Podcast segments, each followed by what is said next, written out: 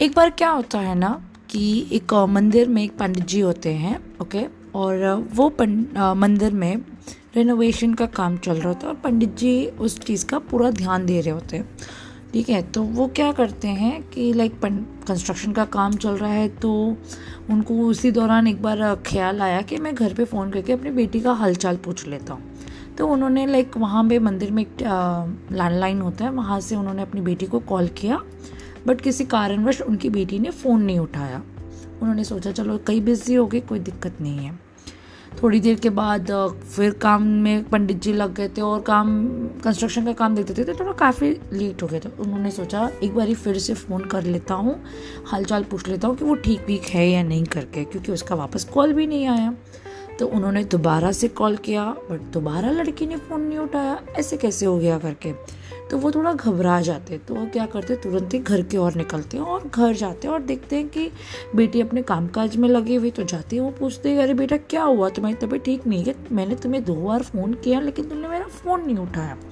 तो बेटी बोलती है कि, नहीं पापा, मेरे पास तो कोई फ़ोन नहीं आया। आप मेरा फ़ोन देख लीजिए, कोई मिस कॉल नहीं आया। तो उन्होंने फ़ोन देखा और कोई कॉल नहीं था। तो उनको लगा कि शायद उन्होंने ही कॉल लगाने में कुछ मिस्टेक कर ली होगी रॉन्ग नंबर लगा दिया होगा करके।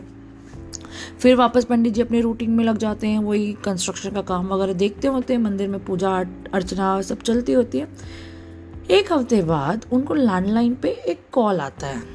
उन्होंने फ़ोन रिसीव किया और उन्होंने बोला कि आपने एक हफ़्ते पहले मुझे कॉल किया था तो पंडित जी को कुछ याद नहीं आया तो उन्होंने बोला कि नहीं, हमने तो कोई कॉल नहीं किया। तो सामने वाला बोलता है कि मुझे इससे दो बार कॉल आया करके।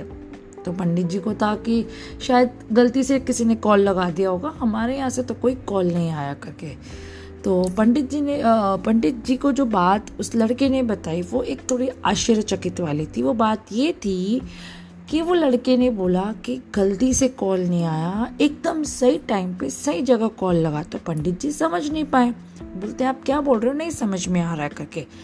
तो वो लड़का बोलता है कि मैं इतना फ्रस्ट्रेट हो गया था, मैं अपनी ज़िंदगी से इतना हार मान चुका था कि मैं मरने जा रहा था। और मैं जब मरने जा रहा था, मेरे दिमाग में एक ही चीज़ आई कि, हे भगवान, अगर तू है तो मुझे एक बार खाली इशारा दे दे कि तू मेरे साथ है और तू है मेरे लिए करके।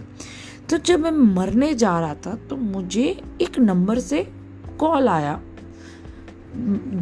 पहली बार आया तो मैंने जाने दिया, लेकिन उसी नंबर से दोबारा कॉल आया और मैंने फिर देखा वो ट्रू कॉलर में मैंने नंबर चेक किया तो उसमें नाम आया था सबका मालिक एक।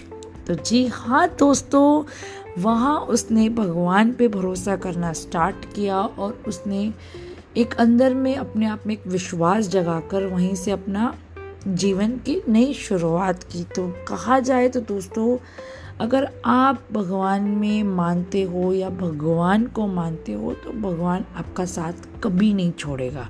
लेकिन आपने अगर उसमें आस्था नहीं रखी तो वो आप में दिलचस्पी नहीं दिखाएँगे।